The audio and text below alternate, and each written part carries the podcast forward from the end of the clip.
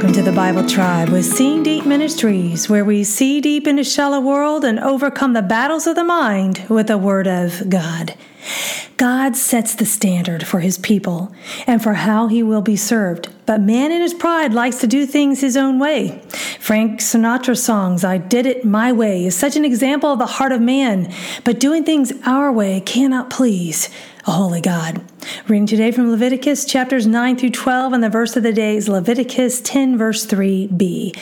By those who come near me, I will be treated as holy, and before all the people, I will be honored. In context, the sins of Nadab and Abihu, the sons of Aaron, cost them their lives. They treated the holy things of God casually. When we do things our way, we go astray. Walking with God requires holiness. This is not something we can achieve on our own, but it does require obedience and learning and leaning on the grace of God when we are tempted.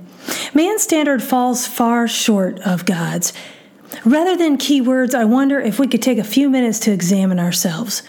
What decisions have you made to do things your way rather than God's?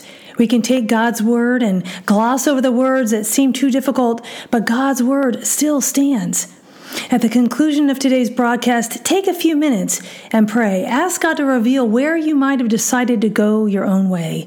God's standard of righteousness is for our good and His glory. God is faithful to reveal things when we ask. Of the day wholeness is found by seeking holiness. Application. We will not be satisfied or whole by doing things our own way. The Creator knows what the creation needs and how best for us to live.